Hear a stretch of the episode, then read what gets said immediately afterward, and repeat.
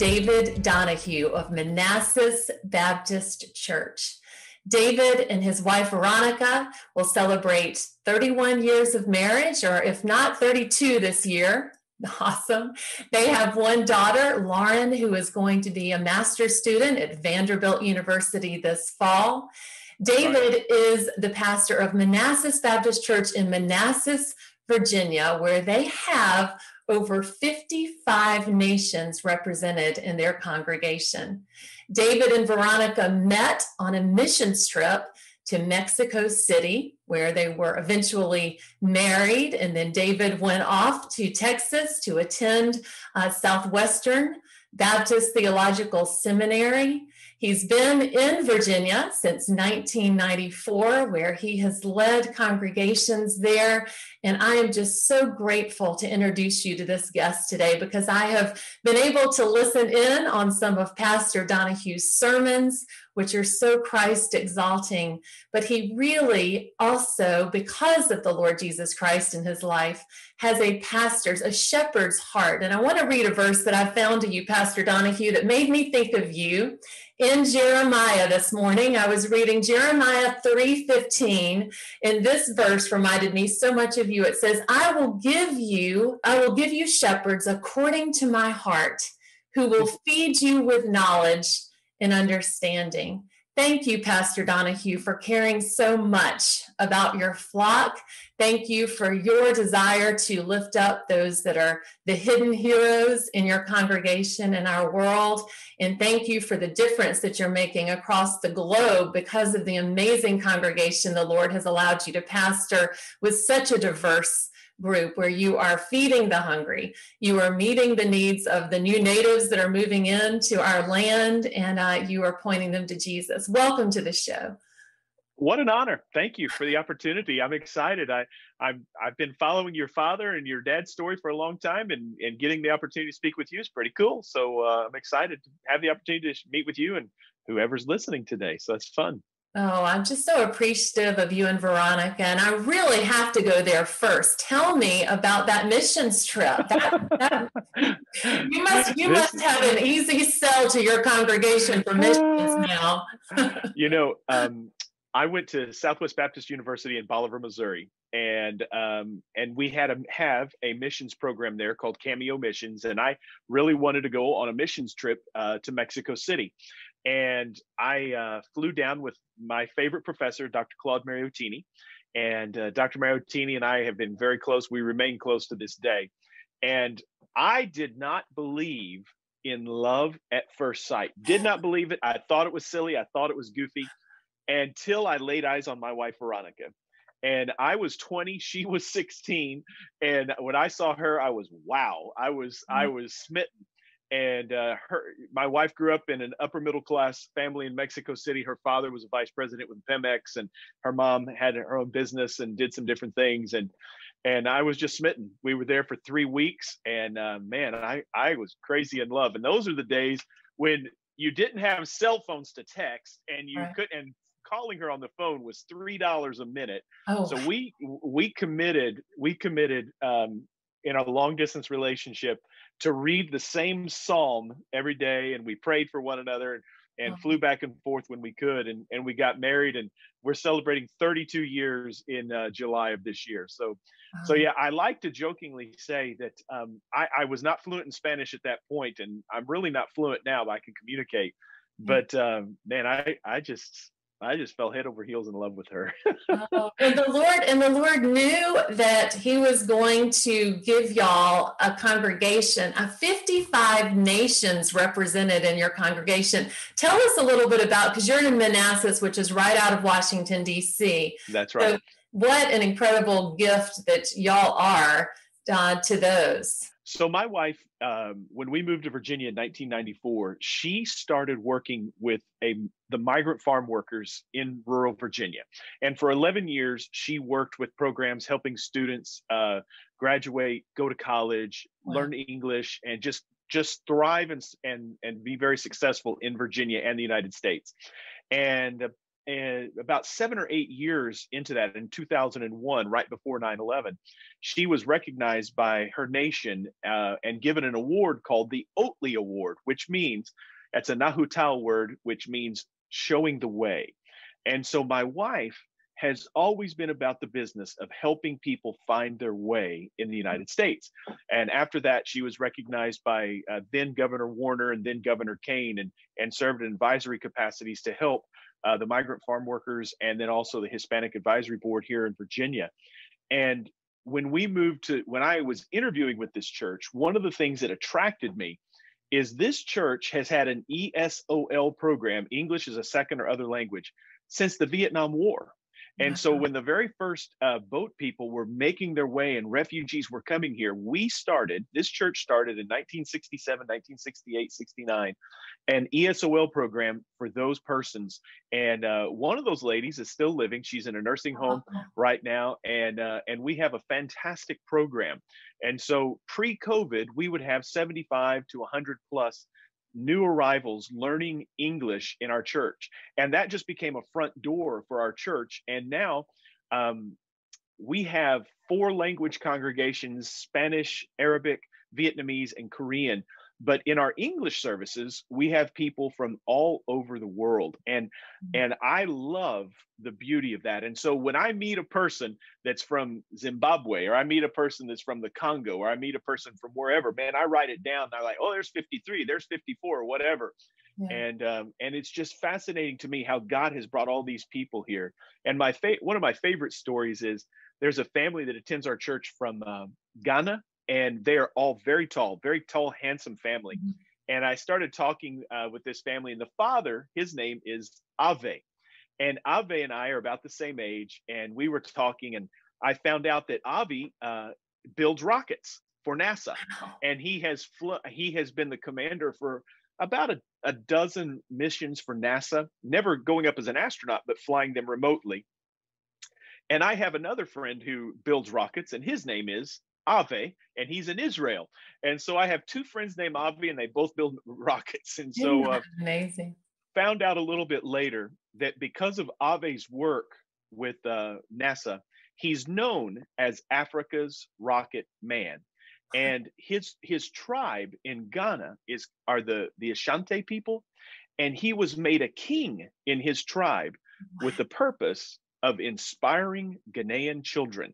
And so we actually have a king that attends our church, and he mm. is a wonderful human being. I love that guy. Five great kids and just a good mm. family. So our church has got all kinds of folks that come from all over the world and just fascinating, fascinating stories. So. Well, I think that's what attracted my husband and me to your ministry so much is you are a people person, very, very much like, you know, I, I cannot go to a restaurant with my dad that that he literally of course this is pre-covid but where he would not go from table to table and literally get to know the families that were sitting around us. And you know I, you just don't get that anymore. But i feel like you are of the same cloth of, of dad that everybody has a story that you know and, and and pulling out those god stories within your congregation. I've, I've listened to some of your interviews of, and I, I'm your heart for the military uh, family is very much like um, my parents and, and, mine, of course.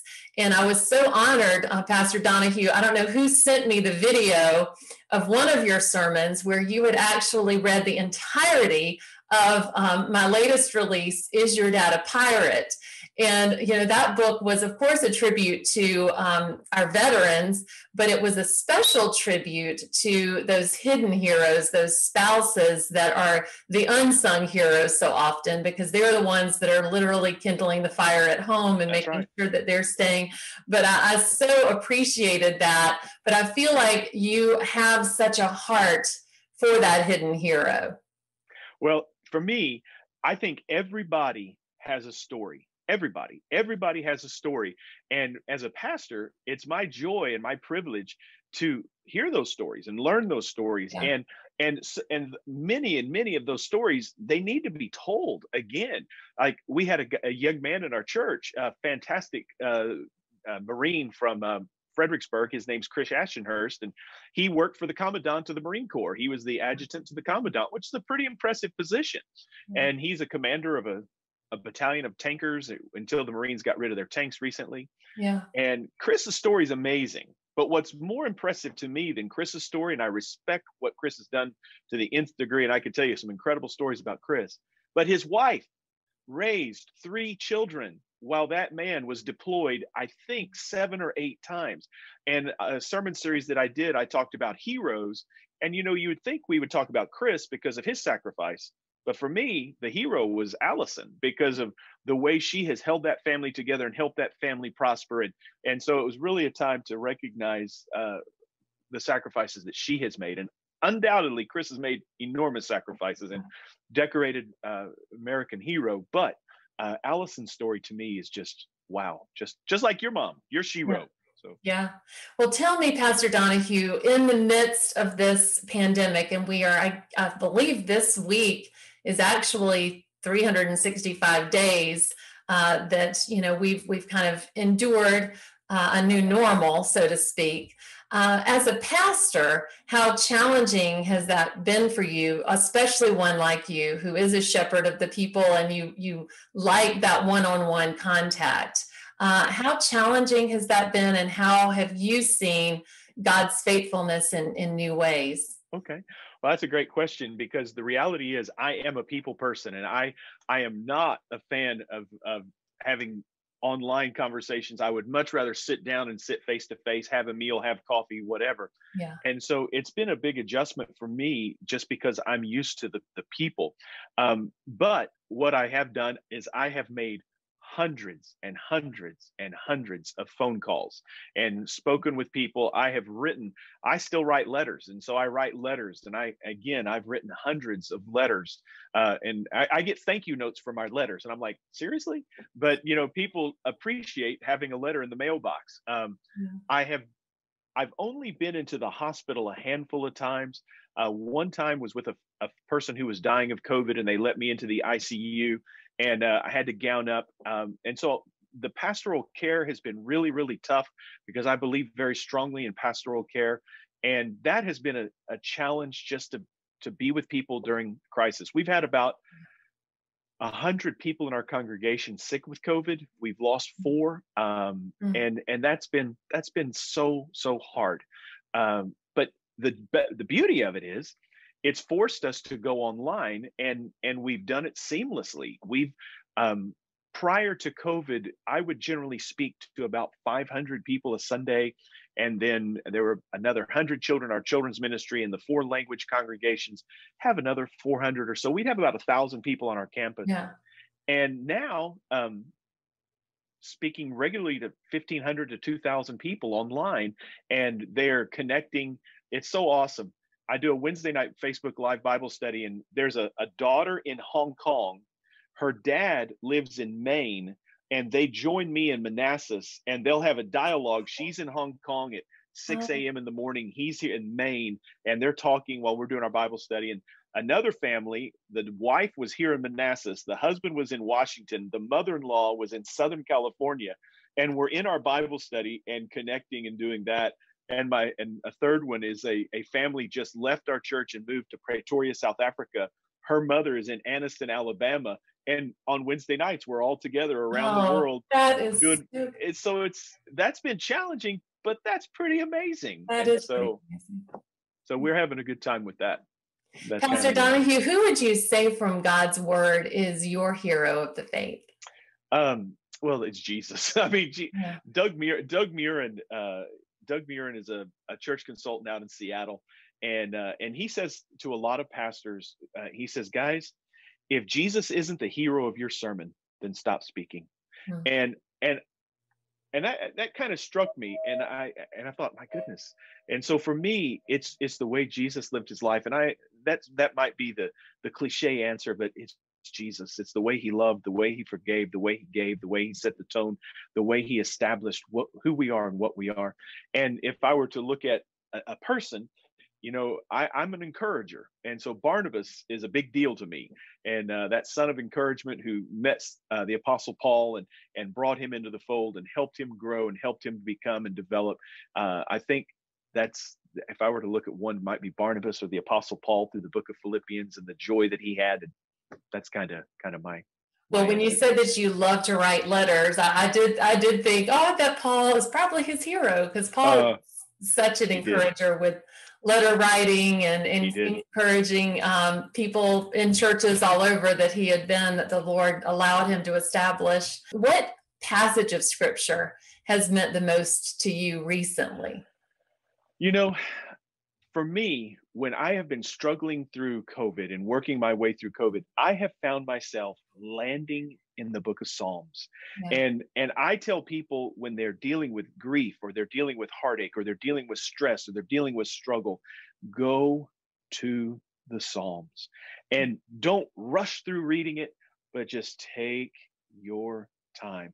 And I land on Psalm 1, and I land on Psalm 23, and I land on Psalm 27, and I land on Psalm 103, and I land on Psalm 73, and I land on Psalm 119, and just letting those Psalms just speak into my heart peace and security and safety. And I think about Jesus in in, in what he said uh, about about casting all of your cares on him and addressing this whole idea of of finding a finding the peace that he gives and and the and what paul said in philippians chapter 4 and verse 6 and talking about the peace that passes understanding.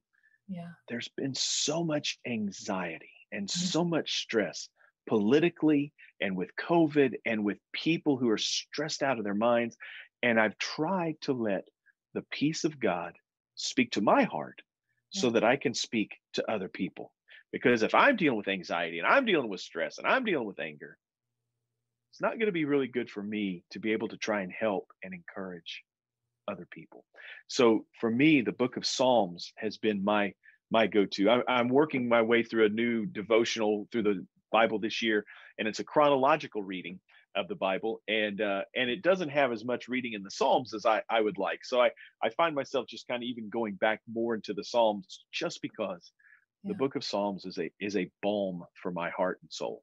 Yeah, I think you you see the gamut of emotions which all of us have faced during COVID in yeah. the book of psalms so what um what sermon series have been kind of birthed out of this pandemic for you that uh that you'll look back one day and then you'll see that oh you know you you were you're so obedient to just listen to the voice of the lord through his scripture uh, that you'll look back and again just track god's faithfulness to you through this season in what you've been teaching Oh, that's a good word. I, I, I, when I when I preach a sermon, I put it in a file and I kind of forget about it. And and I, the person who went went through and filed all my sermons, I handed her this large notebook of of sermons from 2020 and i said to her i said these might be the best sermons i've ever preached wow. because they have been they have been preached out of angst and anxiety. They've been preached out of fear and worry. They've been preached out of uh, desperation and, and just all the different things that we have felt this year.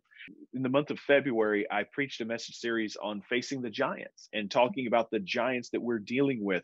I based it on the story of King David and Goliath, and then just kind of extrapolated that out to some other giants we've dealt with the giants of finances that are kicking people down, the giant of addiction that has been rearing its ugly head during COVID, the giant of uh, the criticism and the arguing and the division that we have faced, and just looking at ways to try and encourage people. God has, God has been doing some pretty cool things and in, in some inspiring words, I, I think, in trying to help us and help pastors share messages that have been encouraging and supporting of uh, of, of congregations. And so, I, uh, I, I I don't have a specific one, but just yeah. trying to trying to be an encourager to people as they process through what has been the most challenging thing of our lives. I mean, yeah. I think it's been very difficult.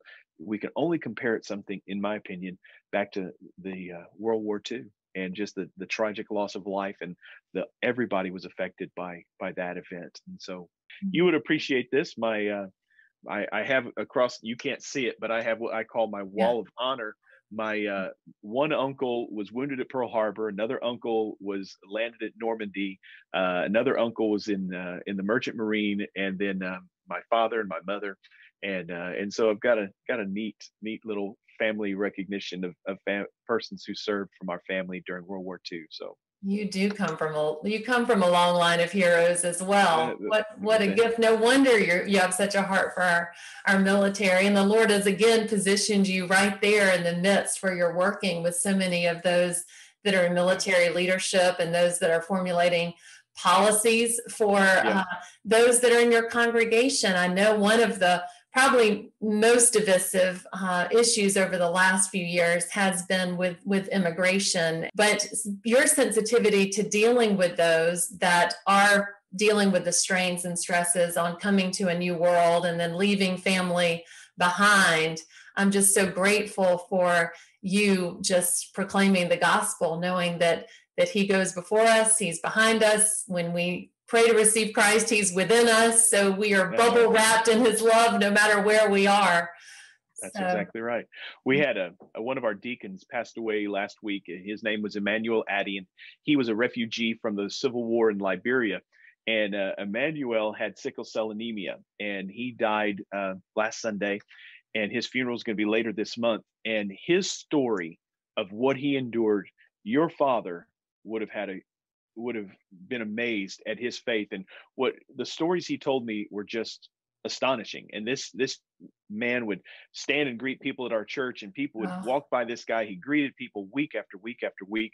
And and the heartache and the heartbreak that he endured and the freedom that he enjoyed in this nation uh, what a faithful patriotic man he was. And he loved what we have in our nation and being in a congregation where you have people from all over the world yeah. um, it's they recognize the beauty and the freedoms that we that we have here and it's a it's a good thing. And uh, and you know it's it, you know we also hear some very hard stories and uh, and there's there is immigration is a big issue for us. My wife and i have been very involved in that arena uh, the bible sometimes the, we we forget the passages. If you read through the old testament the many, many, many times the Bible talks to us about caring for the yeah. aliens among you.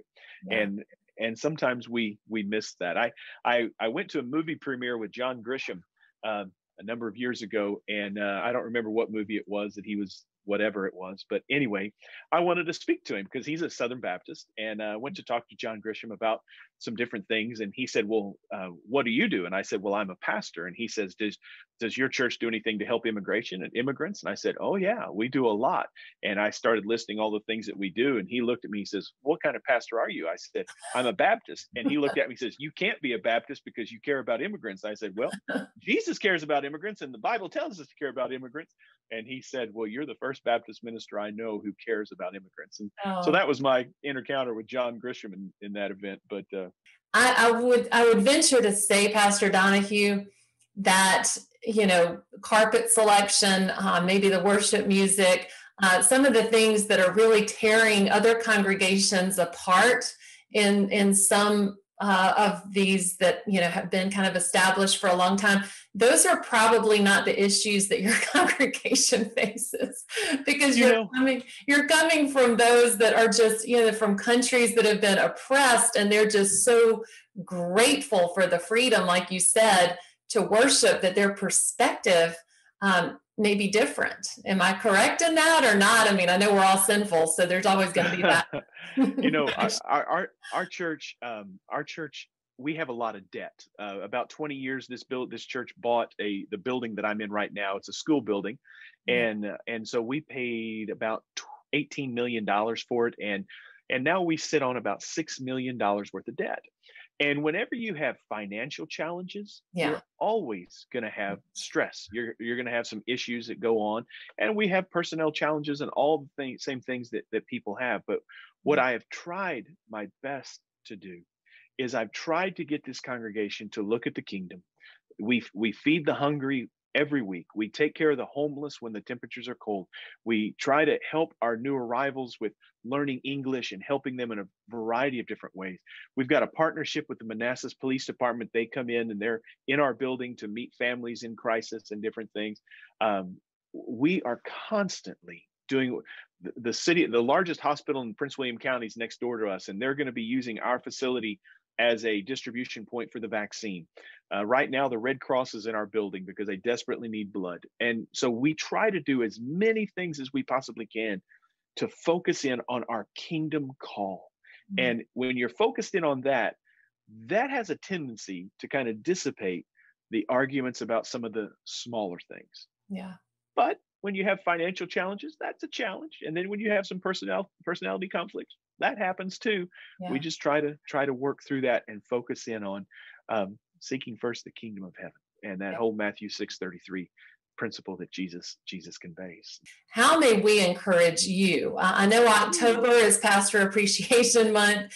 Uh, in my mind, I think pastors and their wives need to be appreciated every single month of the year. Um, but what would you say just allows your heart to feel lighter when a congregant will do this for you? That's a very good word. Um, for me, I, you know, I enjoy I enjoy people, and so if somebody said, "Hey, let's have coffee," I like I can go have coffee or or whatever, and just have a, a good conversation. Um, I enjoy.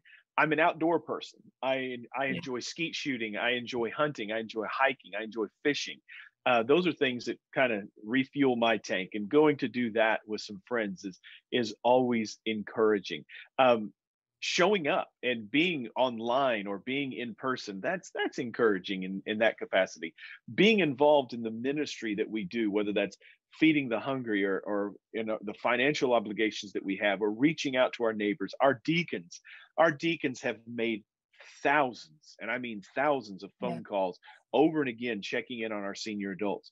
And I think any pastor that sees their congregation intentionally trying to grow and intentionally trying to be uh, a part of advancing the Redeemer's kingdom wherever they are, yeah. that's encouraging.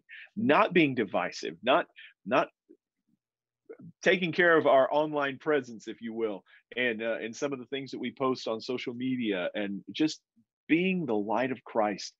Our world is very dark right now. There's a lot of anger, there's a lot of anxiety, there's a lot of people that are just frustrated.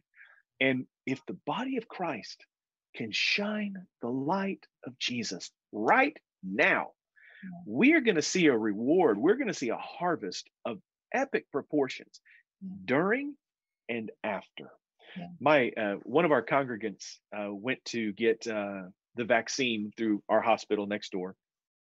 And when they were getting the shot, they said that their pastor had helped get them uh, their appointment, and and I was able to do that through a partnership I I won't go into. And when she said that that she was a part of Manassas Baptist Church, the nurse that was taking care of her said, You go to Manassas Baptist Church? And this person said, Yes.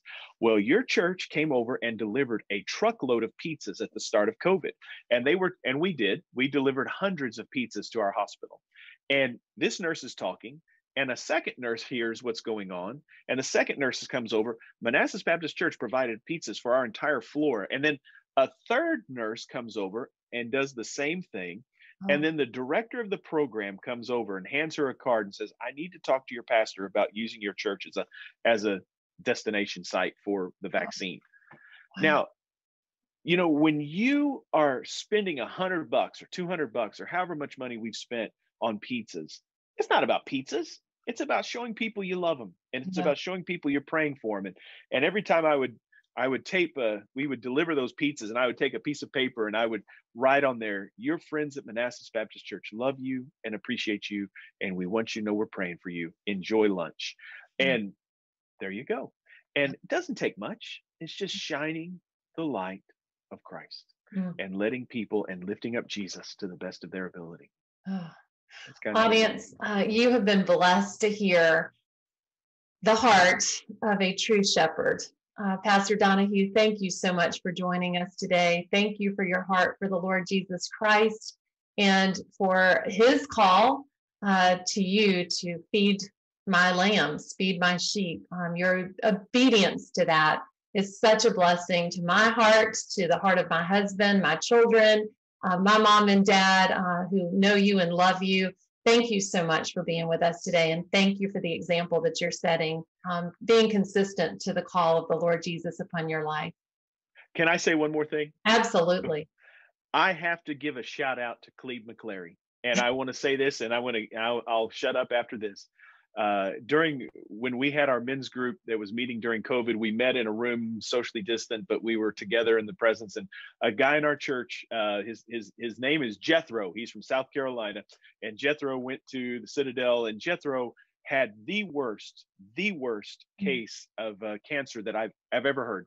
Uh, his numbers were through the roof, and uh, mm. and it was a very very dark situation. And we were talking about people who had inspired us and um, in the course of people going around the room talking about that, Jethro spoke up and he said, Lieutenant Clebe McClary. And when he said that, I said, Well, how did Clebe McClary do that? He talked about his story in Vietnam and coming back and how he's sharing the love of Christ and preaching and sharing, et cetera, et cetera.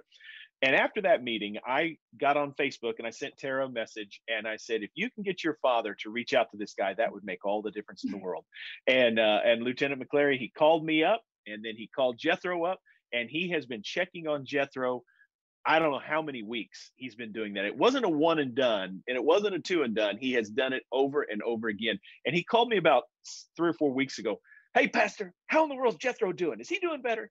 Aww. And I said, Clebe, that just means the world to me. And Aww. so your father is an example of the light of Christ that is shining brightly. And I am mm-hmm. grateful to call him. I haven't met him, but I'm grateful to call him a long distance friend. Thank you. Uh, I know you don't want the applause, uh, you don't want the highlight, you did not want to do this interview, but it's it's important because uh, you are one of those hidden heroes that is making a difference for the kingdom of, of, of Christ, and, and our family is truly grateful.